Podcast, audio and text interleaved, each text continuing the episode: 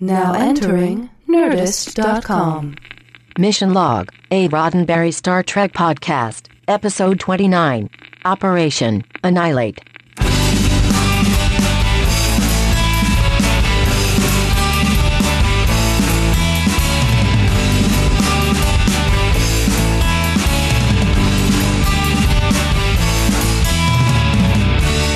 Welcome into another edition of Mission Log, a Roddenberry Star Trek podcast. I'm Ken Ray. And I'm John Champion, and today I'll be appearing as the alien parasite attached to Ken Ray's back. Hey, are you growing a mustache? Oh, no, that's uh, that's my brother. Oh, okay. Who, uh, right. li- lives on Deneva. I, I, I get the two of you confused. Hey, here's what we're doing. Each week on Mission Log, we take apart an episode of Star Trek, analyzing it for messages, morals, and meanings, and figuring out whether the whole thing stands the test of time. This week, Operation Annihilate. Ken, I, after every sentence on this episode, I'm going to end it with an exclamation point. Are you really? I mean, exclamation point. Dude. You're going to be happy by the end of this episode. I'm not going to tell you why right now. I'm not going to spoil it for you. By the end of this episode, you're going to be happy. Really? Uh, uh, who's to say I'm not happy right now? Well- you, you mean I'm going to be happier? I believe you will be by the end of this episode, but we'll save that for for the end of the episode. Cool, okay. Because there are things we do at the end of the episode, there are things that we do at the middle of the episode, and there are things that we do at the beginning of the episode. In fact, one of the things that we do at the beginning of every episode is John Champion lays some trivial knowledge down upon us. Hit me with your best shot, friend. All right. So uh, we are talking about Operation Annihilate. And for those of you who are just getting warmed up, we're talking about space parasites on the planet Deneva. And uh, by the way, this episode is, uh, you know, spectacularly known for William Shatner in a dual role. Yes. Um, I, it is a, a little uh, peek behind the curtain here at the uh, making of TV Magic. Uh, that is, in fact, William Shatner playing Jim Kirk's brother, Sam, who we see as a corpse for about, what, 15 seconds, I think? Maybe just long enough to Yeah. realize there's a caterpillar on his lip. Oh, that's a mustache. Oh yeah, Yes. that's right. right. Uh, so, in case there is a confusion between Jim Kirk and Sam Kirk, Sam is the one who has a mustache and is also dead. And is dead. Right. I was going to say there's there are two Right. ways that you can tell them apart. right. Actually, a Uh, few, because also uh, Sam didn't wear a uh, captain's uniform. Oh, right, right. But he did wear one of those snazzy jumpsuits that we've seen a lot of in Star Trek so far, like Devil in the Dark, and we will see more of in Star Trek. So if you like brightly colored jumpsuits, Star Trek is the show for you. One of the other things that I really like about this episode is that we have a beautiful example of some mid century architecture on Earth, but being used as Deneva. Um, that location is actually Space Park in Redondo Beach, California. You can look it up on Google Maps. It's number one, Space Park. And today it is uh, offices for Northrop Grumman and a, a development facility for Northrop Grumman. Back in the 60s, back when Star Trek was being filmed there, they were actually developing the lunar module and uh, I believe the Apollo uh, command module. So I, I, that's this really nice little uh, slice of space history, real world space history. And I think it's really effective as a location for this episode. I, I like it when Star Trek gets out of the studio and Yeah. goes to someplace real. And it's know? a, it's a neat location too because it's it's definitely got this you know 1960s 1970s. Here's what the future is going to look like. Mm-hmm. You know, a little bit like uh, like Tomorrowland. Yeah, I, I was just thinking that. Back Yeah. back before Tomorrowland went steampunk. Right. Yeah. Right. But the original Tomorrowland. Exactly. kind of book. But it holds up. You know, it really does. I think it's pretty cool. Um, the other important bit of trivia here is that uh, in the original treatment, this was called Operation Destroy, with the exclamation still in place at the end. Yeah. And a lot changed. Um, a whole lot changed. This story had different characters. Uh, you eliminate the Sam Kirk character and Peter, uh, uh, uh, Kirk's nephew, and you add in some Denovan characters who are now missing in what was uh, what was actually aired, and it has a decidedly darker uh, tone to it. Um, in fact, there is a very heavy plot line about the Denovans choosing suicide over pain. Um, it's really heavy stuff. And um, it, it would take too long to kind of go through point by point all the things that are different. But uh, starting, well, actually starting with the last episode, but we're going to continue this trend. We're going to be posting some documents from the Roddenberry archive on our Facebook page. So if you haven't joined yet, please do. We're going to post the entire uh, original treatment for this episode. So you can go in and you can read all the notes and you can see all of those differences. Um, I promise you, it has a very different ending from the story that we'll be discussing today. It is interesting to hear about other treatments for this week's story, but what happened in the story that actually made it to air?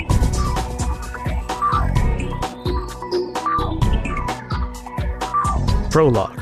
Kirk is anxious to get in touch with the planet Deneva, though Uhura can't raise anyone on comms. Kirk gives her a private number to try, though. Spock, meanwhile, is tracking an inexplicable mass insanity that destroys entire civilizations, moving in a straight line across the galaxy, headed next for Deneva. On sensors, a one man Denovan ship has headed straight for the Denovan sun. It's out of range of the Enterprise tractor beam and refuses Kirk's command to reverse its course.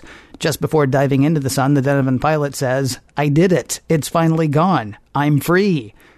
Then he's toast. Kirk wonders why the Denovan ship would pull the sun dive. Dr. McCoy thinks the mass insanity Spock's tracking may have made it to Deneva, and by the way, Jim, don't your brother and his family live on Deneva? A new revelation as we head to the opening credits. Act 1.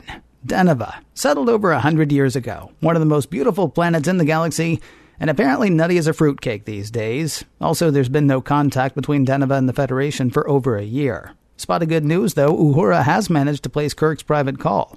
Arlen is the woman's name on the other end, and she's begging the Enterprise to hurry. But she can't talk long. They'll know. But please help us. Then static. Uhura can't reestablish contact. Kirk confirms to Bones that his brother Sam and his family do live on Deneva, and that was his sister in law.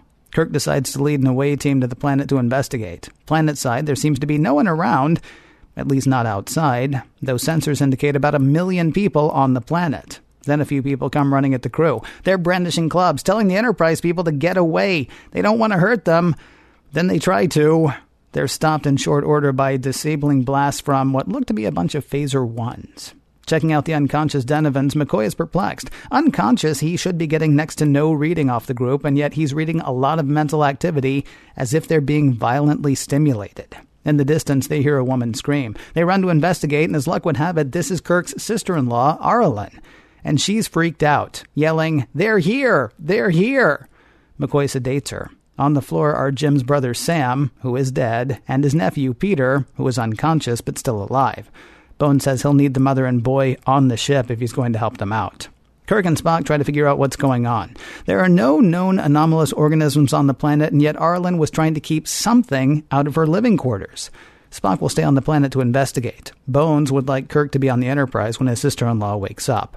Arlen wakes in pain and a bit foggy, almost as if in a heavy fever. She says they came eight months ago. Things, horrible things. Visitors brought them from another planet, but it wasn't their fault. The things made them bring the ship.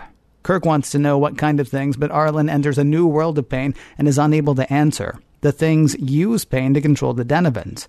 They need them to be their arms and legs, she says. They're forcing the Denovans to build ships for them. She tells Jim not to let them go any further. Then she proceeds to die. Bone says he'll do everything he can to save Peter. Kirk beams down to Deneva to get a report. Spock has seen no one else on the planet. They've spotted no creatures, though there was this weird noise that they were about to check out. Kirk suggests setting their phasers on kill before they do. The Enterprise crew finds the source of the noise. They are creatures, and they look like giant amoeba. Or, you know in old movies how people would flip pancakes into the air and they would stick to the ceiling? Yeah, kind of like that. One or two fly at the away team. They fire at the things, though they will not be destroyed by phasers. They don't register on the tricorder. While they're obviously alive, they don't register as life as Spock and company understand it. Kirk decides to get away from the things, though when their backs are turned, one attaches itself to Spock. Kirk rips the thing off Spock's back, though the Vulcan seems distant and unresponsive, as we go to commercial. Act 2. It appears that Deneva has been entirely taken over by the Things. McCoy, meanwhile, is examining the puncture wound left on Spock by whatever it was and did. Bones explains to Kirk that Spock's body is full of these tentacles, entwining and growing around his nervous system, and he dare not touch Kirk's nephew. The things that grow throughout the body from the pancake's sting take over quickly and are far too enmeshed for conventional surgery to remove. Bones has no recommendation. We're all stumped. Back in sickbay, Spock wakes up in pain. He leaves sickbay and storms the bridge. His apparent goal to take the ship, though he is eventually subdued. Back in sickbay again, Bones says the level of pain being experienced by the people affected by the things is unparalleled. Spock comes to and tells Kirk and Bones that they don't need to restrain or sedate him anymore. He's overcome the pain now. It's all good. He can deal with the pain. He's Vulcan, you know. He does confess that the thing does want to take over the ship, but he's got it under control. But Kirk decides they can't risk it. They'll have to keep him restrained for the time being. Kirk doesn't want his nephew to go through that. He tells Bones to do what he can for them, though Bones reminds Kirk that there are over a million colonists on Deneva, and they need his help too. Both men exit sickbay, leaving no guard on the super strong, alien controlled Spock. What could go wrong? Well, he could break free of his restraints, which he does. He goes to the transporter room and demands to be beamed down to the planet, an order refused by Scotty, who says Kirk says no one is to beam down. After a short scuffle, Scotty holds Spock at the point of a phaser and calls the captain. Kirk confronts Spock on having disobeyed his orders and breaking out of sick bay. Spock says they need to study one of the pancakes, and since he's already been affected or infected, it makes sense that he should go planetside and do it. Kirk agrees and lets Spock go. Act 3. On the planet, Spock goes back to where they found the pancakes, shoots one off the ceiling, and secures it to take back to the Enterprise. Back aboard the Enterprise, Spock says that what they have here is a single celled creature resembling more than anything a huge individual brain cell. So maybe not so much like a pancake then. Kirk says this explains a lot. It looks like the thing could be one cell in a much larger organism, a huge organism. Yep, says Spock, and though not physically connected, it is part of a whole creature, guided by the whole, drawing its strength from the whole. This, Kirk says, could be from an entirely different galaxy, though Spock will go on one better, saying it could be from a place where our physical laws don't even apply. This could make it tough to kill, though Kirk says not impossible. Remember that Denovan that flew his ship into the sun? He said he was free right before flying his ship into the sun. That's the angle to work. Kirk would like ideas in one hour. Bones is having no luck. High levels of radiation, super high temperatures, nothing seems to kill the thing. Plus, even if those worked, they would kill the human hosts as well. It's not just about Spock and his nephew, though. Kirk says he cannot let the thing spread beyond the colony, even if it means destroying a million people on Deneva. Act 4. When last we left Captain Kirk, he had come to the fairly ugly realization that either they find a way to kill the things without killing the people, or they have to kill the people all one million of them. Spock says that that's what they'll have to do. Bones says he cannot allow that. If killing five people saves ten, it's a bargain. Is that your logic, Mr. Spock? Kirk won't settle for any option presented so far, but Bones and Spock can find no alternatives. Spock wants to take Kirk's nephew down to the planet, presumably so they can be there to be killed when Kirk finally kills all the colonists. Request denied. They still need to find a solution. So, what is it about the sun that killed the thing on the Denovan ship? Well, the sun is hot. It's radioactive, though that didn't do it. Hey, wait a second, the sun is bright. These things could be photosensitive. Spock says they can rig up a string of satellites to simulate a super bright sun around Deneva. They test the theory in the lab. It works on the thing. Then it works on Spock, though exposure to such high intensity light leaves him blind. He considers that a fair trade. Then they get the test results back from the thing they killed in the lab. Turns out they didn't need quite that much light to kill it. It would have been possible to rid Spock of the parasite without blinding him. Armed with this new knowledge, they modify the light that they plan to use, rig up a network of satellites, and zap the planet with ultraviolet light. It works! The things on the planet are being cooked by the UV light. Do I smell pancakes? Also, the colonists are saved. And it turns out Spock's blindness was temporary. Vulcans have this other eyelid that they kind of forget about, but it protects them from blinding light. The end. Beautiful job, Ken. Um, a couple of things I'd like to point out here. Yeah. Uh, as I mentioned before, Captain Kirk has a brother. It's too bad that we treat him with about as much regard as we do an unneeded uh, citation of the Prime Directive. In other words, we uh, we introduce the idea and then we get rid of the idea immediately. Yes. Yeah, You know? his brother's dead. Um, what happens to his nephew? Well, see, that's kind of strange. You know, by the time you get to the end of the episode, we have this whole Kirk family, but at the end, we end up on the bridge. We're glad Spock is okay. And Jim, didn't you have a family? Uh, whatever. Let's just keep moving. Well, most of the family's dead. It's not like he knows Peter. I mean, it's crazy, right? I mean, it's like okay, so we know that Peter is going to be okay, so we're just going to leave him on Deneva, I guess. I, I, I guess so. I, I yeah. right. You'd think that. Yeah. I, so that doesn't. Who's going to teach that kid not to not to you know grow cheesy mustaches? I know. I know. I don't know. Yeah, it's kind of a It's weird job thing. Jim Kirk. Yeah, I have some good news though. What's that? Um, according to Dr. McCoy, there are 14 science labs on the Enterprise. So you know what that means. Uh, lots of Christmas parties. Uh huh. Christmas time. We got 14. Is that parties really it? today. Oh my goodness! Well, Yeah. no wonder. Um, no wonder Kirk couldn't quite forget what happened with what's her name Yeah. because you know she was at one of fourteen science lab Christmas parties that he might have gone to. He had 13 other parties. I know it's kind of crazy. Yeah. And the best computers in the galaxy, by the way. The Right. best computers Yes. in the galaxy, according to. I, I, you see, you say it was uh, McCoy. I thought it was Kirk, but I know at one point they're talking about the fact that they can't solve the problem. They can't figure out what's going on, and that's when we find out 14 science labs on the Enterprise and the best computers in the galaxy. You know, Right. I, I could see putting good computers right. on the ship, but I don't know if, like, Yeah. you know, because uh, just about let's say every other week, the Enterprise almost gets destroyed. It's Yeah. it's the flagship, you know, it's the flagship of the Federation or of Starfleet. So there's a chance that we're going to lose our best captain. We're certainly going to lose our best first officer. Uh, Right. We're going to lose our shiniest ship and the best computers in the galaxy. Yeah. And, and they're a very long way away for an upgrade. that's, it's, You know? it's true. If they have to download a new, if they have to download a new OS, it's going to take them a lot longer. Yeah, somebody yeah. who's on Earth. Need to put into Starbase 200 to uh, right. to, to, to download whatever the next whatever the next operating system for a Constellation class ship is. Constellation class or Galaxy class? I always forget. Constellation. Constellation, good. I, d- I guess I don't always forget. I just think I do. Right. right. Um, I, I- some little things that I liked here. Uh, uh, Spock's moment of uh, convincing himself that he is a Vulcan and can control his pain made me think of uh, some great moments like the Naked Time, Yeah. where Spock is having his uh, outward struggle uh, in the privacy of the conference room. Yep. So uh, some nice work there. Yeah. Well, I mean, yes. Nah, we'll get to it in a minute. All right. Uh, Some okay Um, work there. I mean, yeah, it, it's interesting that we see him do that, but we don't. There's a lot here that could or should be examined, and it's not really. yeah. It's sort of like written really quickly. Like, you know, Spock's struggle could almost be enough for at least a, you know, a full act, if not an entire episode.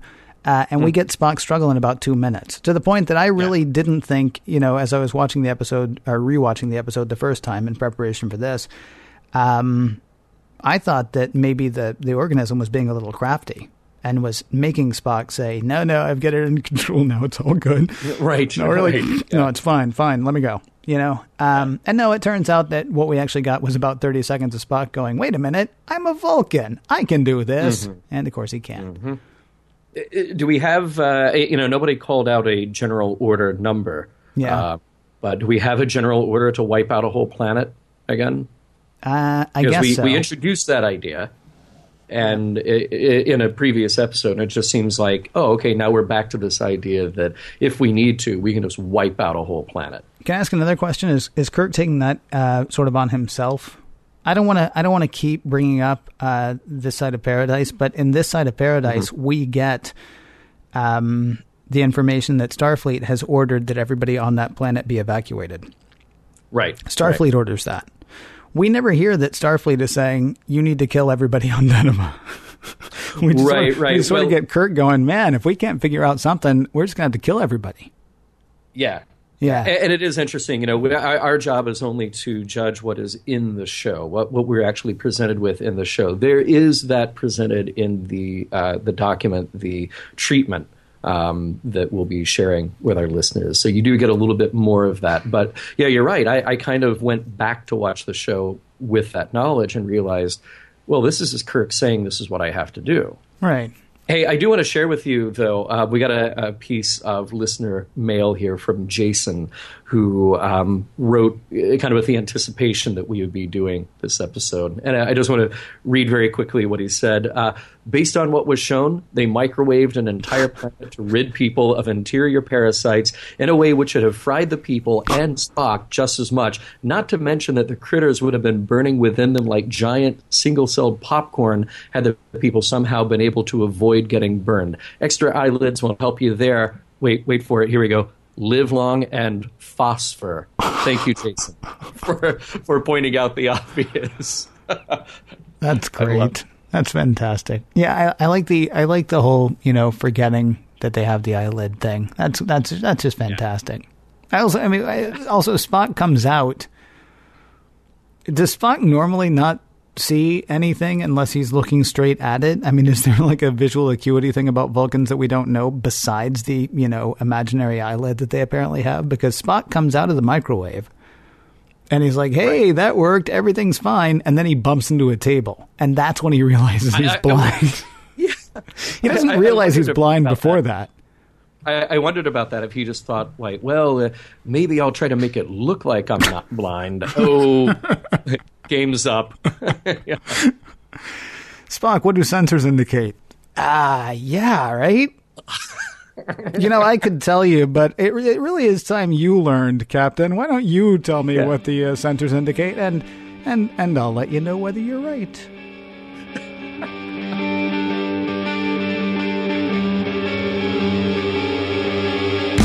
There seems to be a deficiency in my programming.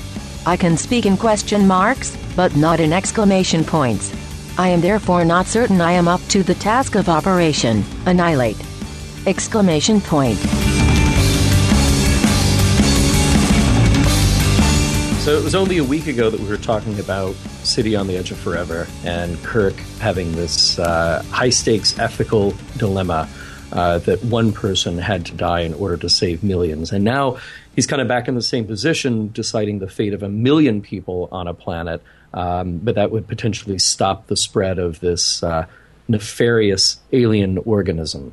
Uh, so, are we back here with the needs of the many outweighing the needs of the few? Yes. I mean, yes, that's definitely the issue, but I didn't really feel like. mm-hmm. I don't think Kirk's heart was in it.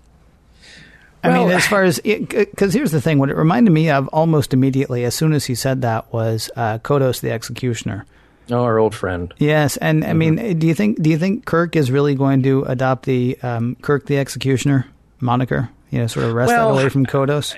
Yeah, no, no. I mean, this would be much worse. But it, it, there is that moment where you have the captain's log of him saying this is the hardest decision of his life. Yeah. And I, I feel like at the very least he is taking it seriously, that that is a viable option.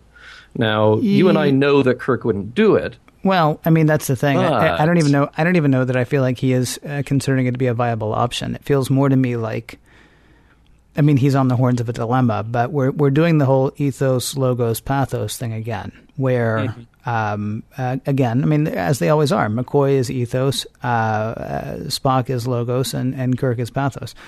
Ethically, Bone says there's no way that he could, you know, condone, let's say, killing all of those people.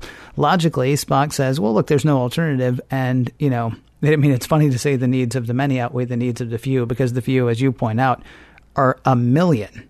Right, but it's a million compared to millions upon millions. Right, right, right. Yeah, yeah. Oh, billions, one might even say, or maybe billions. even billions like upon billions. I like that word. Yeah. yeah. and then of course, right in the middle of the whole thing, you got uh, Kirk, who is you know who sees the logic in what Spock is saying, but also ethically is not going to.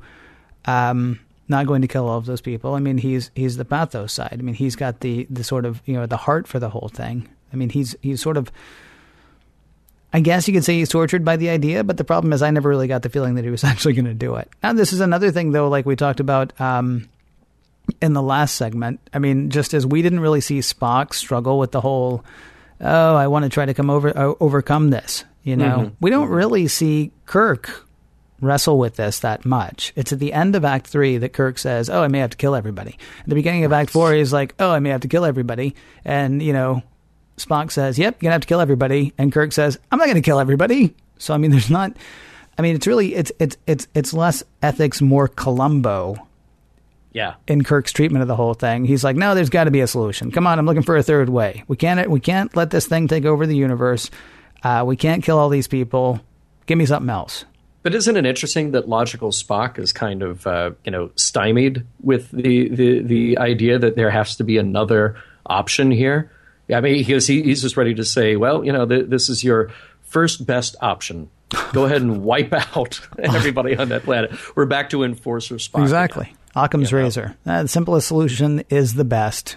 Beam Right. me down, and then you know, toast me Yeah. or whatever it Yeah. is you have to do. Throw this planet in the sun. Spock, you got to think outside the box a little more. You know, Maybe. yeah.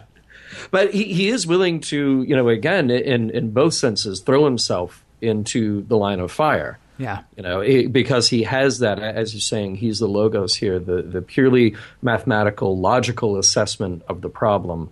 Um, so, in addition to him sort of judging what needs to be done with the planet, he is judging what needs to be done with himself, either to be beamed back down to the planet and or to be experimented upon by McCoy.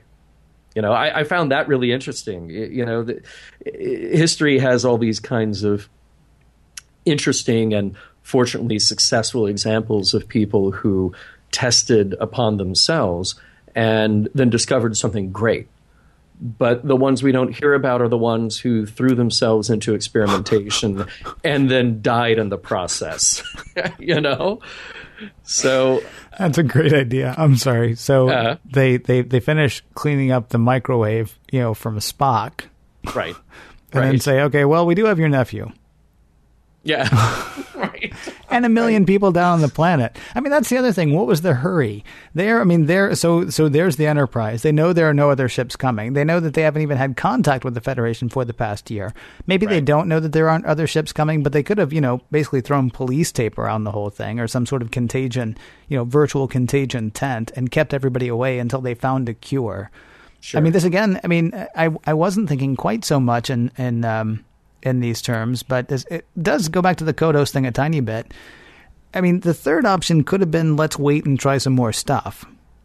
Yeah, yeah. Well, it, there are a lot of unknowns i- in this episode, and and it's not necessarily the fault of the writer or the production. It's again, you have the constraint of a forty-eight minute TV show, uh, but but you don't know how fast these things move, what their plan is, where they're going. You know, it, there's just a lot of stuff that you don't know. You don't know no, how no, much. that, that's actually covered in the beginning. Uh, the, uh, the, this um, this insanity that, that Spock is talking about uh, that moves in a straight line. Okay, right, but, and we know where they've come from. right, and we know how Yeah. long it started over two hundred Yeah. years ago. So I mean, this Right. takes a bit of time. So we don't know where they're going. We don't. We don't know what you you know what what the next step is precisely, and Well, we don't know wait, what. Uh, they're, they're going in a straight line. well, I. No, I mean seriously, they're going Yeah. in a straight line. I mean, you're saying that there are lots of variables that we just don't know, but I mean, given what we've been given at the beginning of the episode, for whatever reason, this thing wants to move in a straight line, even though it's now got access to starships. yeah. It well, used a starship to get to Deneva, and now it's asking Denevans to keep building it a planet, but it only knows one direction apparently. Straight line. That's where we're going. We're going. Well, unfortunately, in, in space, there's a lot of uh, there's a lot of empty space when you travel in a straight line. right. So yeah. Doesn't seem to phase this thing though. No, no, no, no. Um, and we don't know exactly how much has been learned about the creature from Spock's studies. You know, Yeah. we, we yeah we, we certainly we come up with a way to kill it at the end. Yep. but uh, but we don't know a lot about it. We don't actually know though that we've killed the thing in the end. We've killed these like individual parts of it, right? But Right, as right, right, as they say in in the episode, I mean, it's it's even though it's not connected, or even though they're not connected, they're part of a whole, feeding the whole, you know, doing that whole thing. So is it there? Like like do all just like do all of those things, those cells on the planet, do they constitute the whole, or is this whole elsewhere? Well, uh, well, we don't know. I, I kind of got the impression that it was elsewhere and they were going to it, but I, we don't know. That's an interesting idea. Yeah, I mean it's Uh, yeah. it's really not explored at all. I like to think that it's the turtle, um, you know, on which the entire universe rides. This is turtles all the way down. Yeah. Well, just one. Yeah. Or Yeah, or, yeah. or Gaia. I don't know. It could be from uh, from the Asimov novels. I don't know what it is, but I didn't feel like that was uh, adequately explored. Well, there's a lot that maybe wasn't adequately adequately explored here. Yeah. I know we were talking with um, with um, Rod earlier. Mm-hmm. He had this um, sort of he- he sort of had a surprised reaction uh, to this episode in that um, Kirk Bones and McCoy. I, why do I keep naming him twice? Kirk, Kirk, Spock, and McCoy um, want to kill these things Yeah. without really studying them. Yeah. I, I have to I have to disagree with our pal. I think I think when they you know drive people insane, force them to build starships, and try to move on to another planet to take over, that's Yeah. about as much studying as we need. Well, I, I agree with him to the extent of what I just said that there are so many unknowns, and we've done just enough study to figure out how to kill it. Um, but I, you know, maybe there's something we didn't see on camera. Maybe they kept one so that they could so they could do a little experimentation, find out what this thing is. Because you know, again, we've run into this unknown, the this being um, that that has I, I don't know if you necessarily call it a consciousness, but at least some some motivation. And um, yeah, we and our, goal here is to kill it and move on. Well, except is our goal to ki- is our goal to kill it, or is our goal to kill these little things that are part of it? I mean, you say we don't know if it's a consciousness, but we do know that it's using pain to stop them from talking. We know Yeah, that uh, yeah. uh, Kirk's sister-in-law actually says that she can't talk long because they will know, Right, right. and we do know that it is forcing them to build ships. Yeah, which is weird. Yeah. Yeah, yeah. So so again, you know, do do we hang on to one or two of these things and uh, try to communicate with them? Maybe the same way you'd communicate with a Horta. Um, but I think Spock has probably had enough of these little things. Yeah, it's, it's, that, that's You true. know? Um, what I wish that we weren't doing, and it feels to me like this is what we're doing in this episode, is the same thing that we've done with every pan galactic super being that we've come across. Granted, this one seems to be um, evil, and but maybe that is just from our standpoint. I mean, we may actually be, we may be to whatever is controlling these pancakes, as the Horta was to us right? I mean, maybe this thing, you know, this this multicellular, gigantic, you know, so big you can't even see it organism, um, just thinks of us as like horses. Yeah. Doesn't doesn't realize there's actually any intelligence to us. I mean, maybe it's just like pulling the bridle, you know, Right, and trying right. to and, and making us do what it wants, even if that thing is to build a spaceship. Maybe it still doesn't see that that you know equals some higher brain function as far as we're concerned. So maybe we're the unthinking beast to whatever this you know thing is. That said, uh, killing the little pieces that are trying to take over everybody, I'm still okay with. Even if it is, even if it is just going to go in a straight line. Let's assume it's going to miss, you know, Earth entirely, and it's going to miss the Klingon homeworld entirely, and it's going to miss, you know, wherever anybody Vulcan. Let's say it's going to miss that too. Let's say the next planet is the Pakled planet, which of course we won't see for uh, at least a century Right. Um, even so, I would say, uh, yeah, I'm, I'm okay with, with, with stopping the little individual pieces from moving on. I would like to know, though, is there some, you know, big super being that we should be trying to communicate with, or are we going to treat this like, you know, the Metron and and Trelane's folks and, you know, all the other super beings that we come across, the, uh, the, the, the Talosians, Yeah. or we would just say, oh, wow, look at you, super being, bye. Right, right.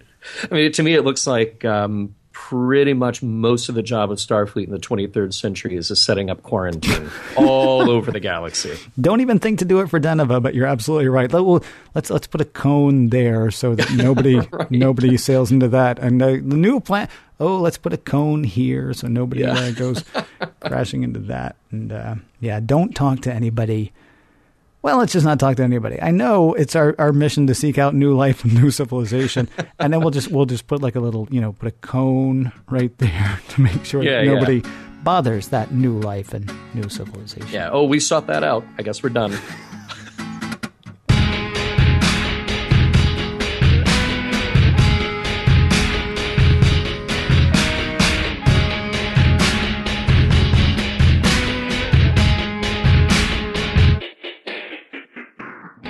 Jim Kirk's doppelganger, an amazing disappearing nephew, and a stack of parasitic pancakes. How does Operation Annihilate stand up decades later?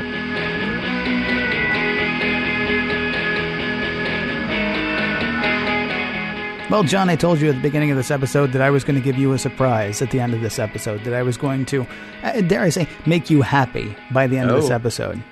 Oh, really? I, I know you predicted this about a week, maybe week and a half, two weeks early. Mm-hmm. Miri is off the hook. no. Absolutely. I personally No. think that Operation Annihilate, and it's sad to me that this is the way the first season ends. yeah. This is my least favorite episode of the first season. Wow. Wait, so uh, we're stacking up Operation Annihilate Yep. with uh, with Miri I am. and uh, okay and Lazarus. Yeah.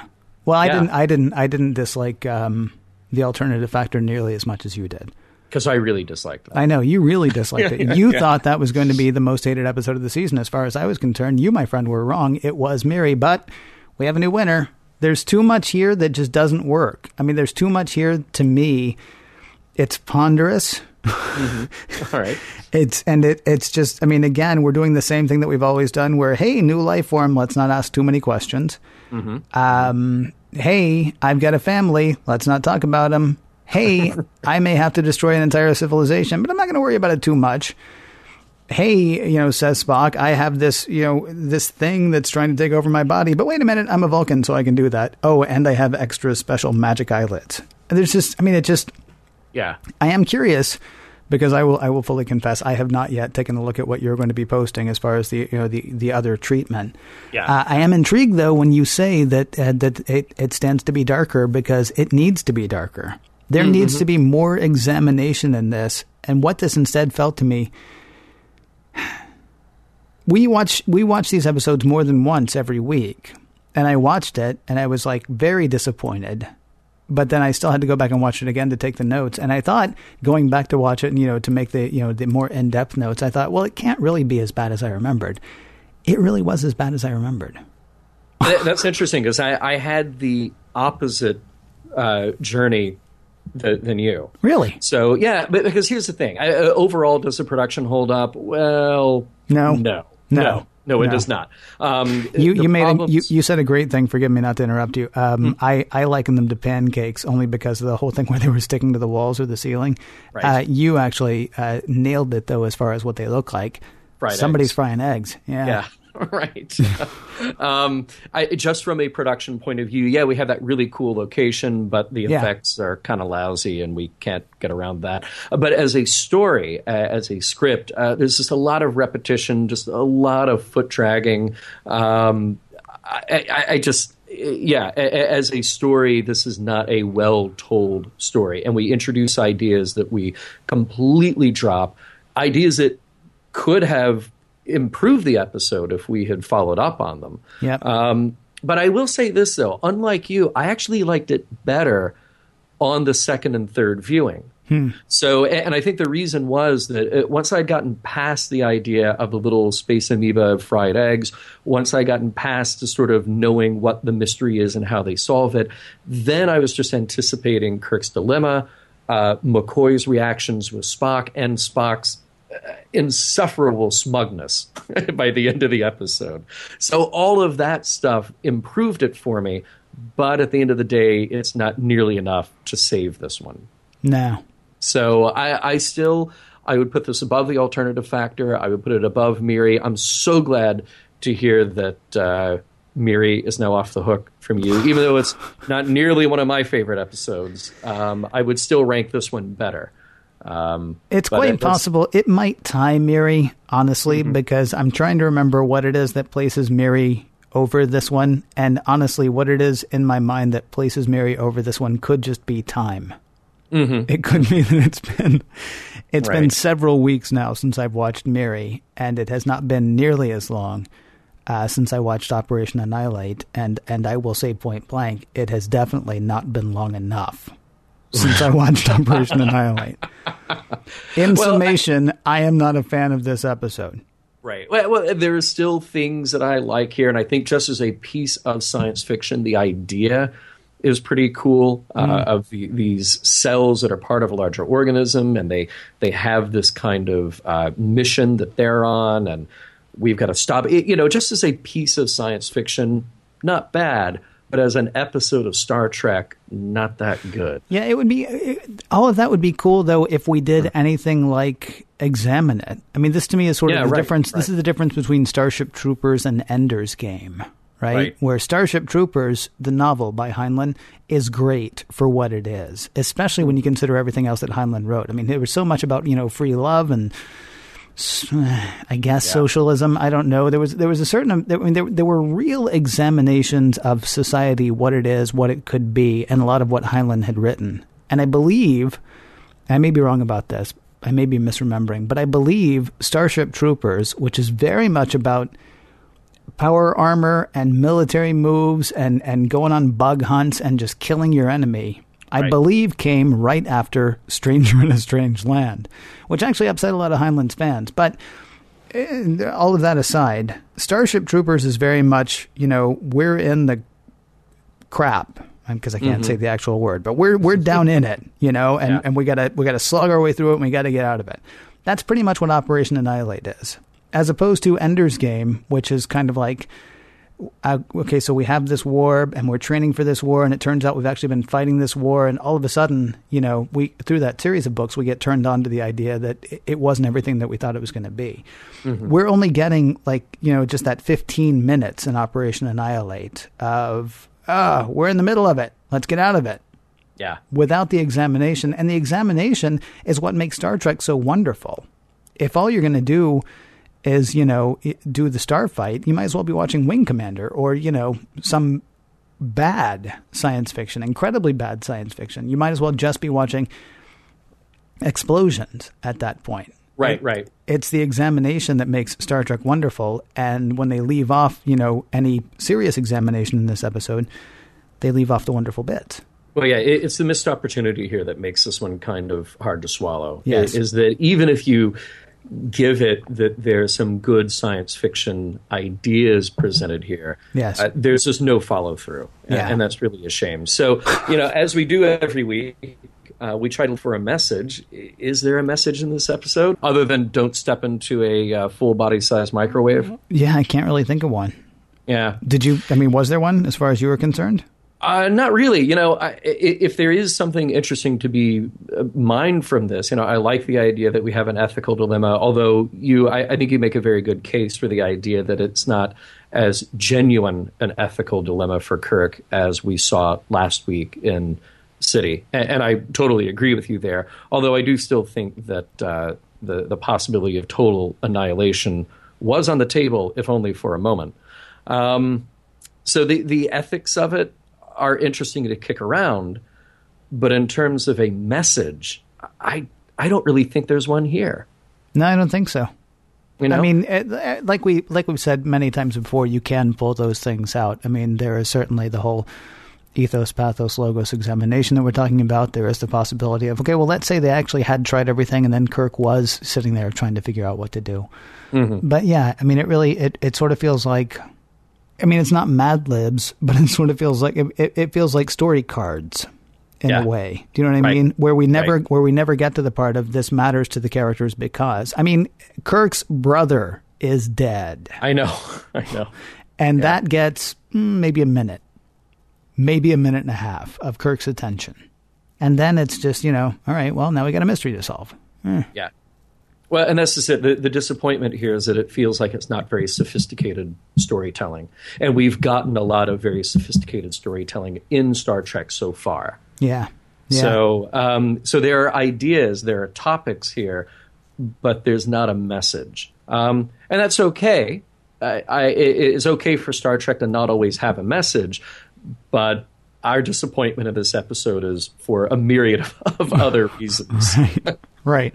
If it delivers in other ways, then it's okay for it to not have a message or a hit you over the head message. Sure. Um, if, however, I mean, it just you know, it's like it's like you wake up on Christmas morning and and somebody gives you a picture of what they're going to be getting you. right. That's that's kind of that's kind of this episode. Oh, look, there could be ethical dilemmas. There could be there could be you know real trouble. Um, see how neat that would look. Right. Yeah, Right. That that would look kind of neat. You know what's amazing to me? What? We're uh, at the end of season one.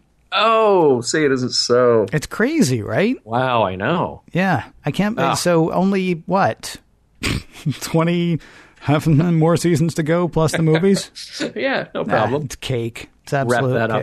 Yeah. We would love it if you would come along with us for the whole journey, and we would love it if you would participate as well. There are a few ways you can do that. You can reach out to us on Facebook, Skype, and Twitter at the handle Mission Log Pod, or you can call us 323-522-5641, 323-522-5641. You can email us missionlog at roddenberry.com.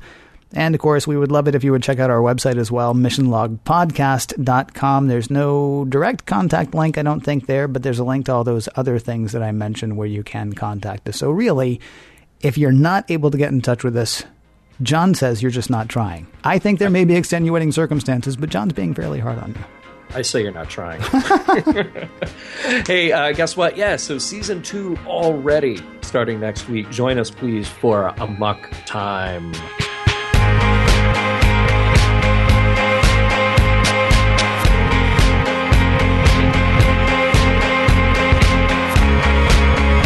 Some of the music for the mission log provided by Warp 11, online at warp11.com, and from the album Messages by Kitheory, free to download at kitheory.com.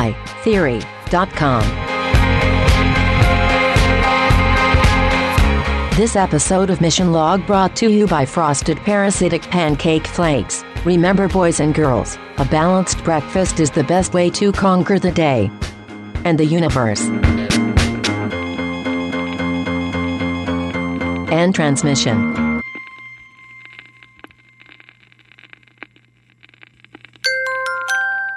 Now leaving Nerdist.com.